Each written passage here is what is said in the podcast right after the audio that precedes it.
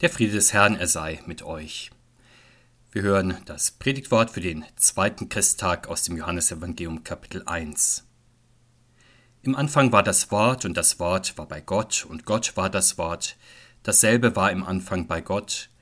Alle Dinge sind durch dasselbe gemacht und ohne dasselbe ist nichts gemacht, was gemacht ist.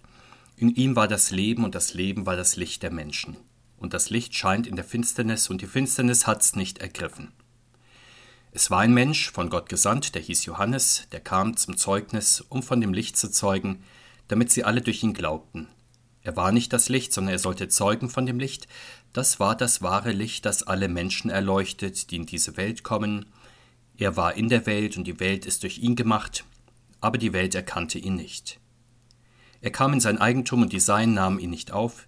Wie viele ihn aber aufnahmen, denen gab er Macht, Gottes Kinder zu werden, denen, die an seinen Namen glauben, die nicht aus dem Blut, noch aus dem Willen des Fleisches, noch aus dem Willen eines Mannes, sondern von Gott geboren sind. Und das Wort ward Fleisch und wohnte unter uns, und wir sahen seine Herrlichkeit, eine Herrlichkeit als des eingeborenen Sohnes vom Vater voller Gnade und Wahrheit. Der Herr segne uns diese Worte. Amen. Liebe weihnachtliche Gemeinde, der Evangelist Johannes verkündigt uns die Menschwerdung Christi auf ganz eigene Weise. Matthäus und Lukas berichten ausführlich von den irdischen Umständen seiner Geburt, beginnend mit der Vorgeschichte Marias und Josefs. Dann folgen wichtige Details der Zeit, in die er hineingeboren wurde unter Kaiser Augustus. Sie schildern uns genau, was bei der Geburt in Bethlehem geschah und wer dabei war. So kennen wir die Weihnachtsgeschichte und so ist sie uns lieb. Von all dem allerdings hören wir bei Johannes nichts. In seinem Weihnachtshymnus spricht er davon, wie Jesus Christus in ewigen Vorzeiten vom himmlischen Vater seinen Anfang nahm, bei ihm lebte und mit ihm das All erschaffen hat. Diese erste Geburt des Sohnes Gottes geschah natürlich nicht erst unter Kaiser Augustus, sondern ereignete sich schon vor aller Zeit. Im Anfang war das Wort, so beginnt dieser Weihnachtshymnus und damit führt Johannes uns zurück in eine Vorzeit, noch vor der Erschaffung des Universums. Gottes Wesen selbst kennt ja keinen Anfang und kein Ende, sondern nur Ewigkeit, aber seine Geschichte mit dem Universum und dem Menschen, die hat einen Beginn. Und nun erklärt uns Johannes, was das Erste gewesen ist. Er sagt das Wort, also nicht ein Gefühl Gottes, auch nicht die Tat, wie der rastlose Universalgelehrte Dr. Faust es lieber haben möchte. Und nicht nur er, manchmal werken wir Menschen ja munter und kopflos drauf los nach dem Motto erst mal machen und dann weiterschauen. Die Erfahrung lehrt natürlich, dass es andersherum besser ist. Erst denken, dann handeln. Denn so macht es Gott. Zuerst denkt er, wir wissen nicht wie lange, von Ewigkeit her denkt er, aber dann bleibt es nicht beim Gedanken, sein Denken ist dann schöpferisch und so wird aus seinem Denken das göttliche schöpferische Wort. Was erfahren wir also über die erste Geburt des Gottessohnes aus dem Vater? Gott kann nicht nur schwache Worte dahinreden, die nichts bedeuten oder bewirken, sondern sein Wort ist wesentlicher Teil von ihm. Und wenn er es freisetzt, dann ist er höchst persönlich und höchst lebendig da so drückt sich der Vater im Sohn aus, so geht der Gottessohn aus dem Vater hervor. Er kommt als Gott von Gott zur Welt. Also nicht als Gott neben Gott, wie im Vielgötterglauben. Das Glaubensbekenntnis von Nicäa-Konstantinopel beschreibt dieses Hervortreten des Sohnes mit der Formel gezeugt, nicht geschaffen. Um sicherzustellen, dass der Sohn nicht nur Geschöpf ist, sondern wirklich Gott von Gott. Der Evangelist Johannes redet an unserer Bibelstelle weniger biologisch, vielleicht aus frommer Scheu, denn die Göttersagen der Antike erzählten ja in großer Zahl, wie die Götter in Launen und Begierden Halbgötter und Heroen zeugten. Der ewige Vater allerdings ergibt sich ganz anders im ewigen Sohn weiter. Das geschieht eben durch sein Wort. Und selbst bei uns Menschen ist das ja so, da gibt es eine genetische, biologische Elternschaft, die man oft auch mit dem Auge entdecken kann. Darüber hinaus existiert eine Seelenverwandtschaft, also die Übereinstimmung des Denkens, Empfindens, Redens zwischen Eltern und Kindern. Und diese Seelenverwandtschaft, sie kommt ja dadurch zustande, dass wir zueinander und miteinander reden. Ganz ähnlich ist es bei der ersten Geburt des Sohnes Gottes. Der Vater spricht den Sohn Kraft des Heiligen Geistes sozusagen in das Universum hinein. Wir erleben hier erstmals den dreieinigen Gott in Aktion. Und damit ist das Wort Gottes als lebendige Person gleichsam ans Licht der Geschichte getreten. Damit fangen die Zeit und die Geschichte an. Und wenn das schöpferische Wort Gottes in Person einmal da ist, dann dauert es nur ein paar Sätze, bis die ganze Schöpfung steht. Auch die Spiralnebel, also die Milchstraßensysteme, die Millionen von Lichtjahren Entfernung, Millionen Sonnen umfassen, sie sind vom Vater durch den Gottessohn erschaffen worden. Selbst das allerkleinste Lebewesen auf dieser Erde, die Fliege, der Käfer und der Wurm.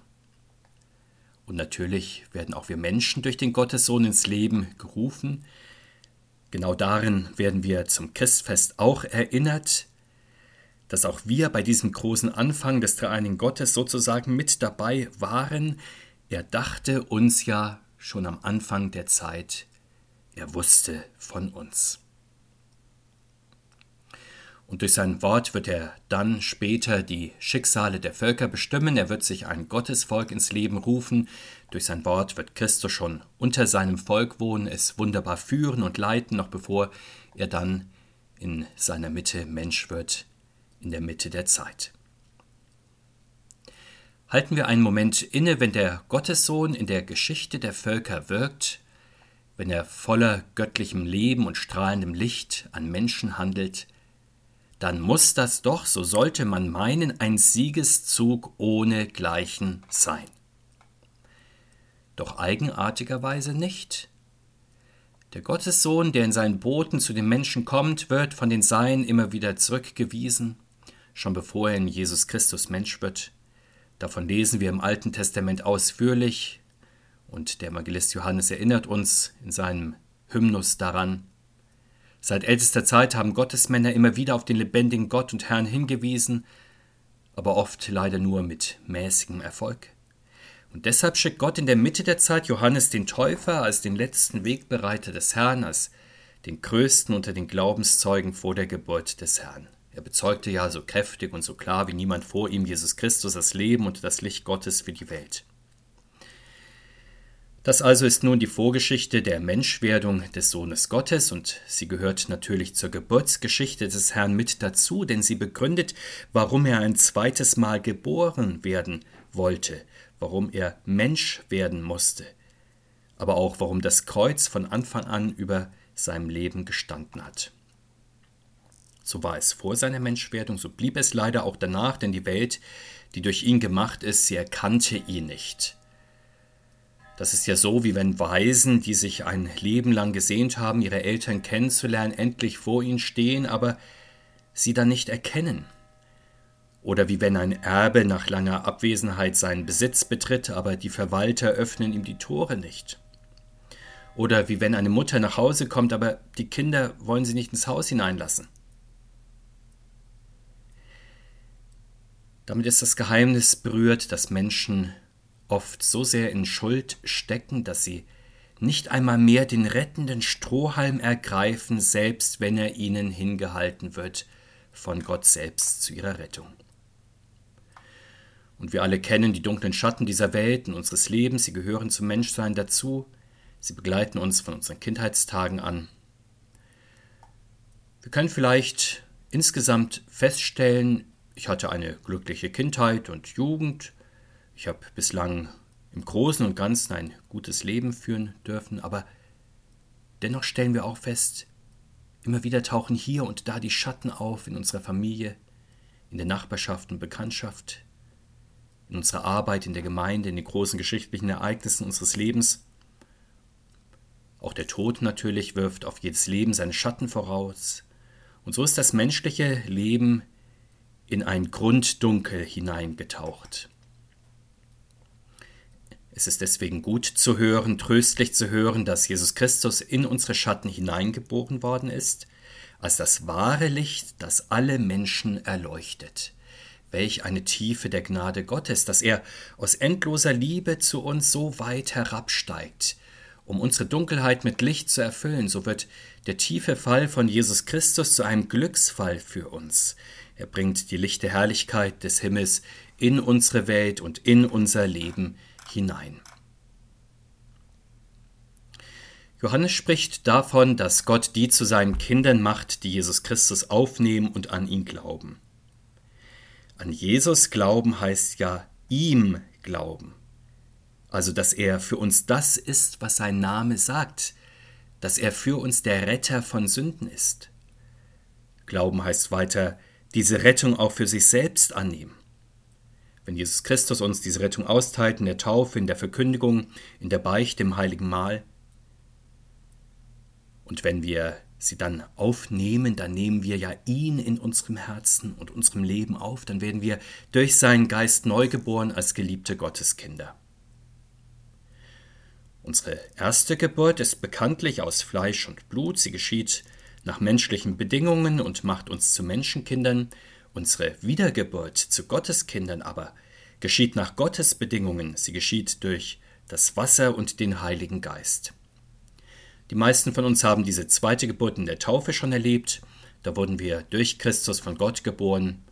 Und das ist ja nicht nur ein schmucker Titel, den wir seit unserer Taufe tragen, Gotteskind, zu Gott gehörig seit Anfang der Zeit, bei ihm geborgen bis in alle Ewigkeit. Sicher, weil Jesus Christus zu uns gekommen ist und sich uns geschenkt hat, können wir diese Titel durchaus tragen, aber entscheidend wird sein, dass wir im Glauben an ihre Wahrheit und endgültige Erfüllung auch als Kinder Gottes leben, also im Geist Gottes leben, und das heißt weihnachtlich leben. Aber wie geht das? Der Apostel Petrus sagt, dass wir als Christen begierig sein sollen nach der vernünftigen, lauteren Milch des Gotteswortes, so wie die neugeborenen Säuglinge begierig sind nach der Muttermilch. Weil wir dann in unsere Rettung hineinwachsen so wie die Kleinkinder durch die Muttermilch rasch zulegen. Und bekommen wir nicht allein in der Weihnachtszeit schon so viele wunderbare Geheimnisse Gottes in reicher Fülle vorgelegt durch das Wort Gottes? Wie gut, wenn wir dann auch kräftig Milch und Honig aus ihnen heraussaugen. Und nicht allein in dieser Zeit von den Weihnachtsgeheimnissen der lieben Gotteskinder hören, sondern dann auch ihn gemäß im Geist Gottes leben, also in Liebe, Freude, Friede, Geduld, Freundlichkeit, Güte, in Treue und Keuschheit, auch im Kampf gegen die Leidenschaften unseres alten Menschen, indem wir nicht Ruhm, Ehre und Anerkennung der Menschen suchen oder einander beneiden und bekämpfen, sondern indem wir einander in den jeweiligen Schwächen ertragen und aufhelfen, indem jeder an seinem Platz nach Kräften seinen Aufgaben nachkommt und Gutes tut, nicht nur allgemein allen Menschen, sondern besonders den Geschwistern in Christus. Leben wir so als liebe Gotteskinder im Geist, dann wird unser Christentum nicht nur eine schöne Theorie sein, sondern dann wird der Gottessohn lebendig unter uns wohnen, wird uns in unserem Denken und Handeln bestimmen und in seiner ganzen Herrlichkeit mehr und mehr Gestalt annehmen. Das ist ja der Zweck seiner Menschwerdung und das ist auch das Ziel unseres christlichen Lebens in dieser Welt. Deshalb hält uns der Evangelist Johannes zum Abschluss seines Weihnachtshymnus das einzigartige Kommen und bei uns Sein des Gottessohnes Jesus Christus sozusagen noch einmal zusammenfassend vor Augen und sagt, und das Wort ward Fleisch und wohnte unter uns, und wir sahen seine Herrlichkeit. Die fantastischen Helden der Traumfabriken unserer Zeit, sie werden nicht Fleisch und Blut, Denken wir an die Heroen von Fantasy-Roman, Fantasy-Film und Fantasy-Spielen, die überirdische Helden zeigen und ihre großen Taten. Diese Fantasy-Helden, sie bleiben im Film oder sie bleiben im Spiel oder im Roman. Sie unterhalten solange Menschen das wollen, dann werden sie wieder weggeschaltet. Wenn es im Leben kritisch wird, dann sind sie nicht mehr dabei, sie wohnen nicht lebensecht bei uns und mit uns. Bei Jesus Christus ist das anders.